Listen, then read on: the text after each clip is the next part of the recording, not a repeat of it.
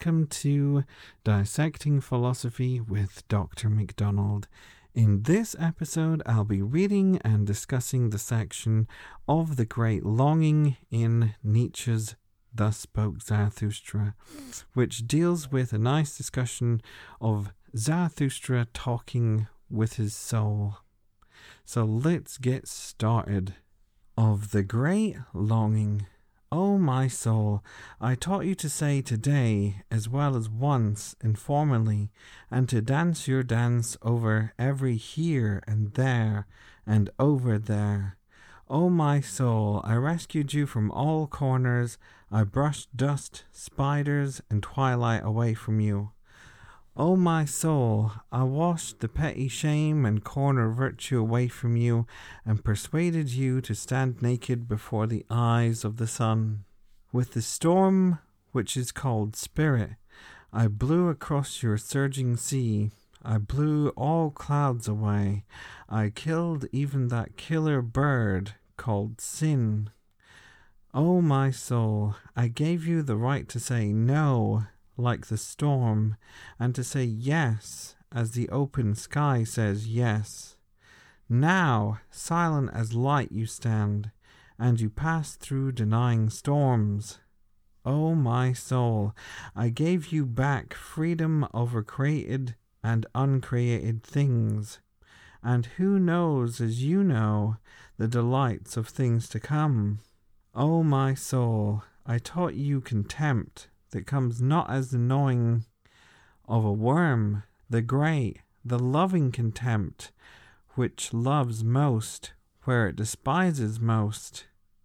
O my soul, I taught you so to persuade that you persuade the elements themselves to come to you, like the sun that persuades the sea to rise even to its height.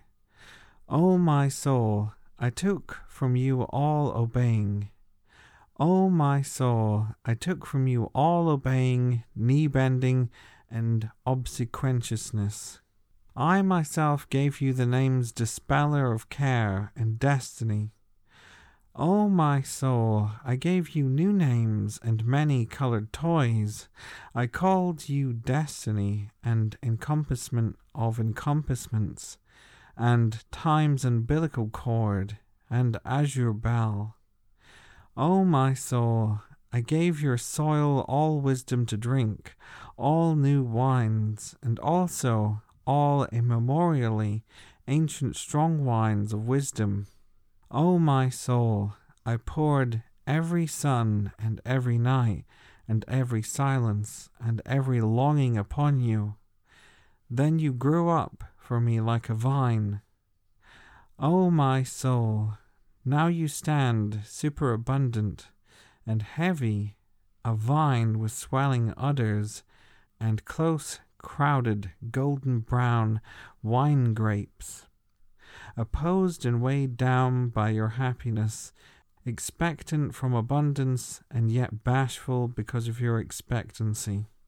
So, we have the great longing then which follows on from the section of the last episode, which was called The Convalescent. And the way in which that section ended was that Zarathustra was lying down in a state where he was talking to his soul, and then all the animals which were looking after him then departed, and he's left to have this good conversation with himself. And so this is how the start of the section kicks us off with this repetition of Oh my soul, oh my soul. And what you can take from that as well is what I've touched upon is the whole relation into traditional philosophy where you would have that relation into the soul and also all your actions would be in relation to making your soul pure and therefore cleansing it of any sins and so forth. And therefore, you would be able to have the best afterlife possible. So that would fit into, let's say, Plato's philosophy and something that we get in Phaedo. So when we touch upon this section in Nietzsche, we have this very classical sort of relation back into the soul again, but it's twisted a completely the opposite way, not into a focus on the afterlife and death, in which Nietzsche is always critical of that, but rather a focus on the here and now and precisely today. And that's the very first line that we get from this section is this focusing on the here and now. And then we say, well, what is one of the key things of the problems of the here and now? And then that builds up to what's all this washing away and cleansing the soul aspect of it. What is all this washing to do with, basically? And it goes back into Nietzsche's sort of philosophical project, at least one aspect of it all, at least within this book, is to reinvigorate humanity in such a way that they are no longer in this whole passive, subdued, submissive state, and therefore feel much more liberated and much more self assured, and also all the positive qualities of humanity as well, such as the creativity. And this is to hit against the whole aspect of having viewed everything in a very much nihilistic sort of state where there is nothing positive whatsoever and everything's just really doom and gloom. And that's one of the nice aspects you have of Nietzsche's philosophy as opposed to Schopenhauer. And one of the main problems that he sees with Schopenhauer, and really from that as well, you could say, well, Schopenhauer's philosophy is also reflective of its time as well, in such a way that everything's focused upon suffering and viewing everything really just precisely in that again doom and gloom sort of way, whilst is Nietzsche's trying to shake everybody out of that state and to say, well, actually, no, humanity is much more than just being in this state where we don't feel basically anything at all. We're very much robotic. No, we're not in that state. We're, why is that? Because we're these very much creative, passionate people that get things done. And so that then goes into the whole aspect of saying, well, this is why I've brushed all the dust off you. This is why I've gotten all the twilight away from you to get all this state of ambiguity and state of decline as well. To have therefore humanity try to come back to this high point again. And it's quite interesting because then it touches upon, you could say, one of the things that Nietzsche keeps on coming back to is one of the things that he admires is humanity in those very much pinnacle points, let's say, or what he sees as pinnacle points like great civilizations within history and so on, because you could say, well, from all that, what is humanity not being in that state? They're not being in a state of decline. There is no ambiguity. Everybody's very much self assured. Everybody's very much productive, creative to whatever extent that is within that time period. And Nietzsche's seen his own time period is very much a dip into the decline. And hence why he keeps on saying about that noontide as well, that that noontide will come that'll basically have that dawn that'll lead us back into that creative state again. And we also have this interest in relation back into nakedness, which is the third part that comes out.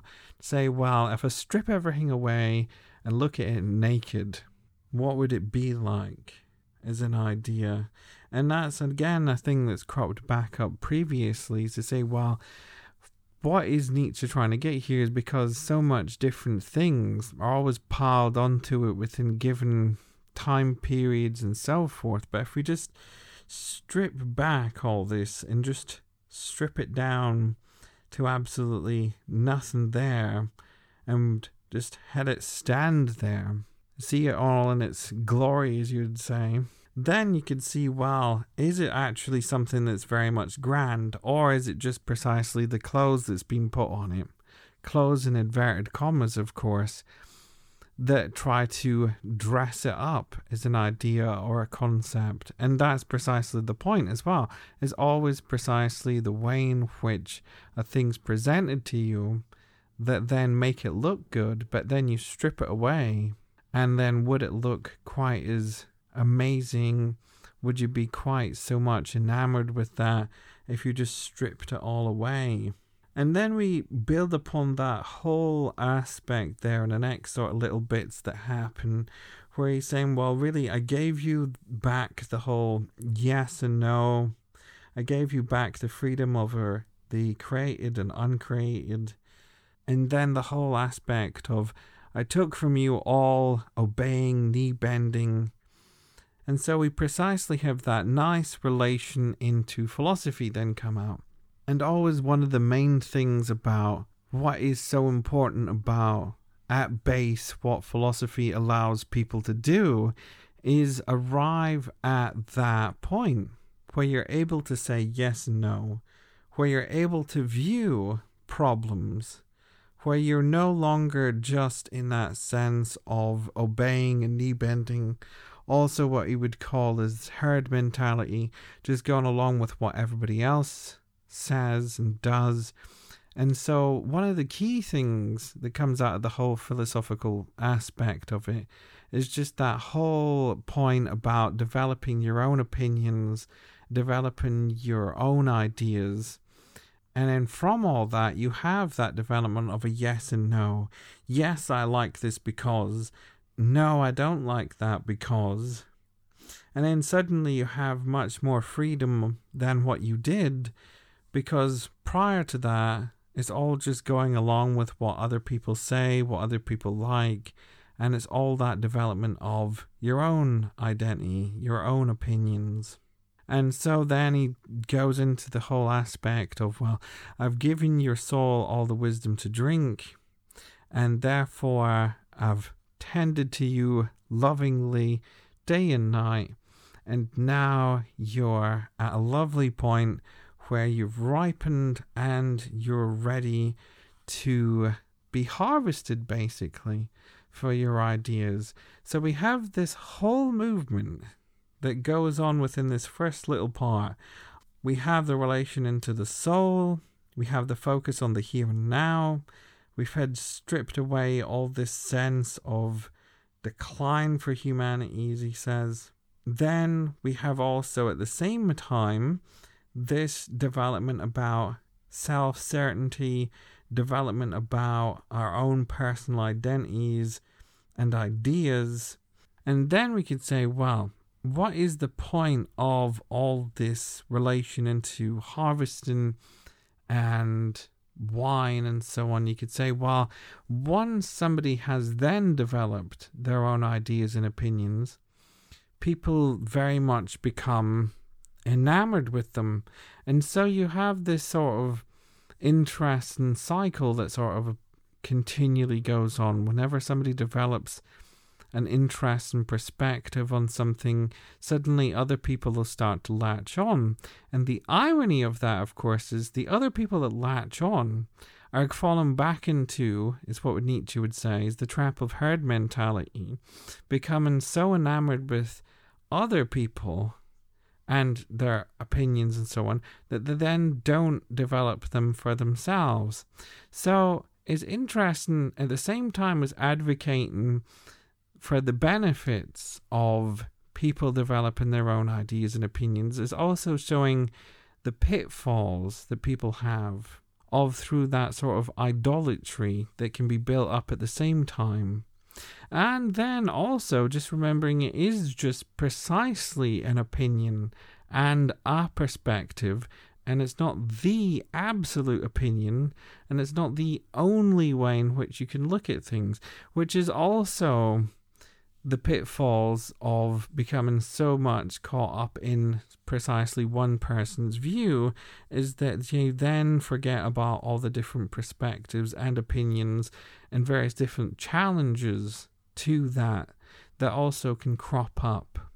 So then, continuing on, we have this interesting discussion with Zarathustra and his soul that continues on, and where his soul becomes sort of this happy but at the same time melancholic sort of state through this whole process of harvesting that's going on. So let's continue on then.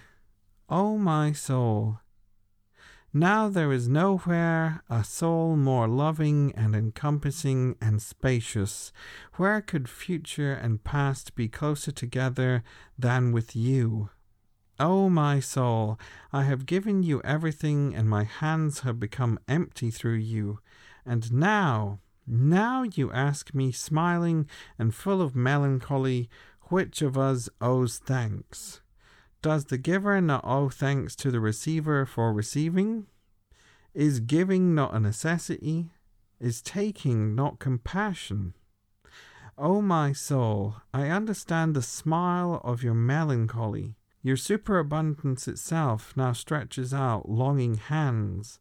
Your fullness looks out over raging seas and searches and waits. The longing of overfullness gazes out of the smiling heaven of your eyes. And truly, O my soul, who could behold your smile and not dissolve into tears? The angels themselves dissolve into tears through the overkindness of your smile.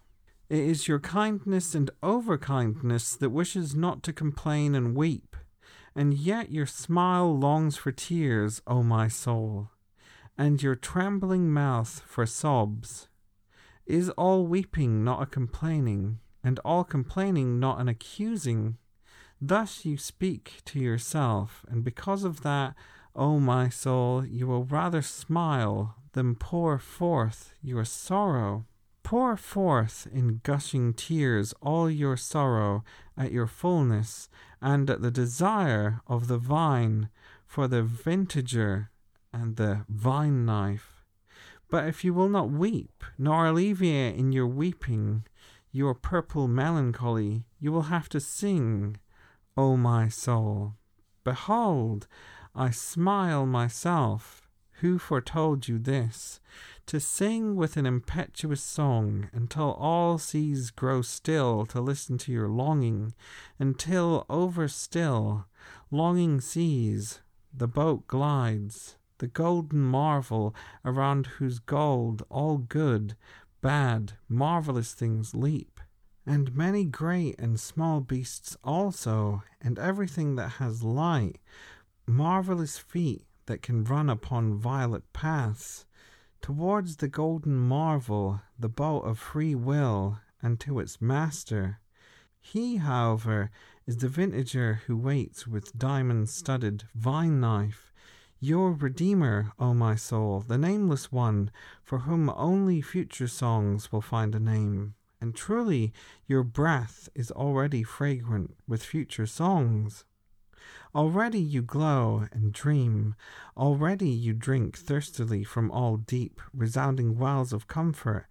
Already your melancholy reposes in the bliss of future songs.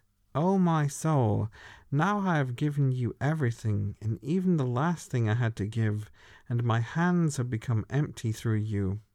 That I bade you to sing, behold, that was the last thing I had to give that I bade you sing.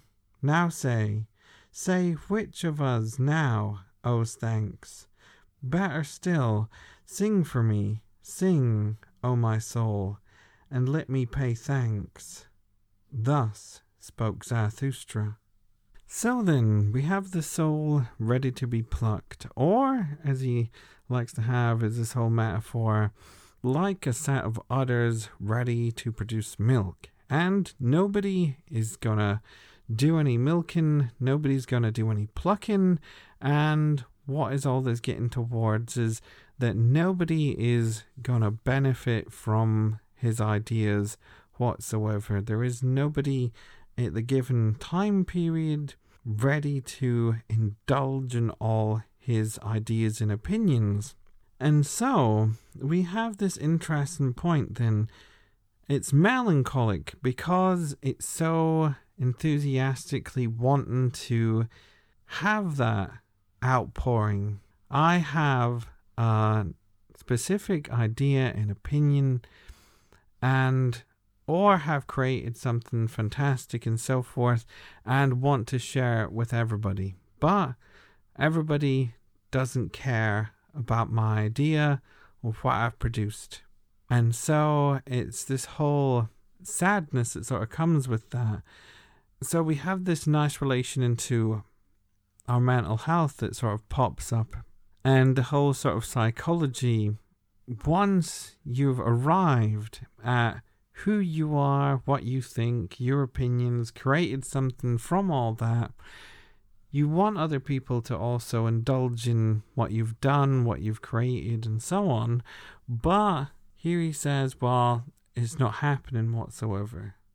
But what's also interesting is it's not to beat yourself up about it. What he says is what you've got to do is sing to sing with an impetuous song until all seas grow still to listen to your longing. So it's that whole point to say, well, even though that other people might be not indulging in your ideas or what you have to say, that you've still got to continue on like this impetuous force, continuing on down your path, and don't worry about everybody else. Just continue on doing you basically and continuing on down that road and keep producing work in the midst of all that which i think is one of the most important things is that you can creatively beat yourself up to the point where you don't want to produce anything worthwhile because of that lack of any sort of sign of acceptance or even popularity that, oh, well, what is the actual point of continuing? Nietzsche's here saying, well, don't worry about everybody else, don't worry about their opinions, just keep producing. That's the main thing. Keep producing with your ideas and your opinions and whatever you're producing in the first place. And that's the important point. And eventually, we have this whole metaphor upon the seas and so forth, and traveling in the boat. And then we have that lovely relation into the future, and that your melancholy reposes in the bliss of future songs.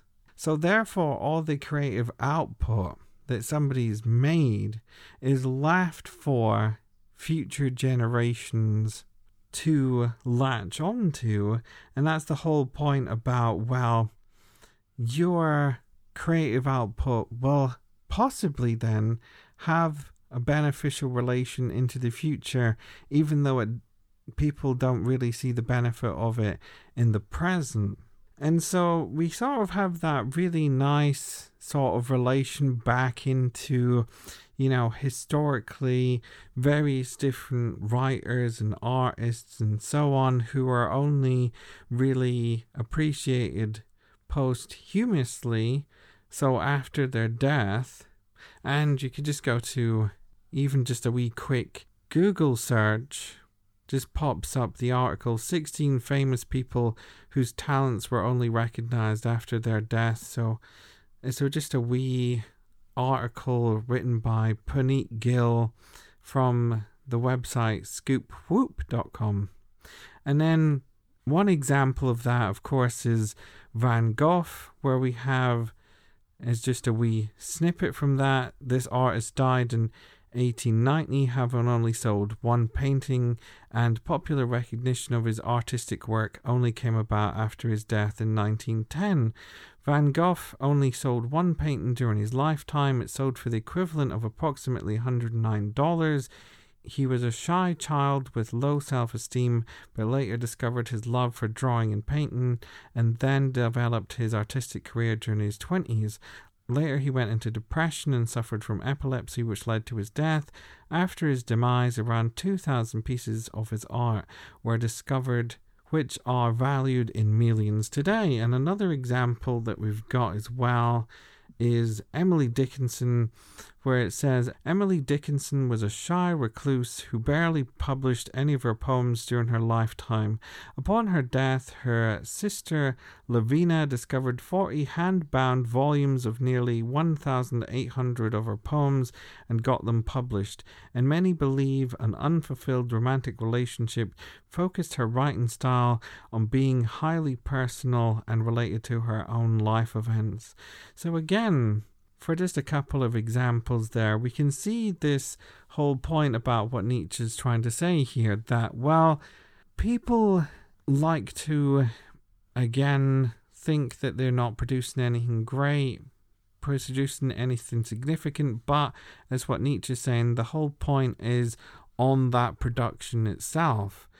As long as you've got you down, basically, then don't worry about everybody else. And then nicely, we can relate that into Nietzsche's own philosophy in the way that he views it. And that's because of his own view that it wasn't appreciated within his own given time period. And so he views his own philosophy as very much a future philosophy, one in which those in future generations will precisely appreciate. And from all this, you can use Nietzsche's own creative output as a very much positive thing to say, well, even though that his books are not selling in vast quantities and he's not achieving the popularity that he wants, that doesn't matter because other people in future generations will see that benefit that he's given. And of course, post Nietzsche's death, we can say absolutely there is a massive benefit to Nietzsche's whole philosophical project.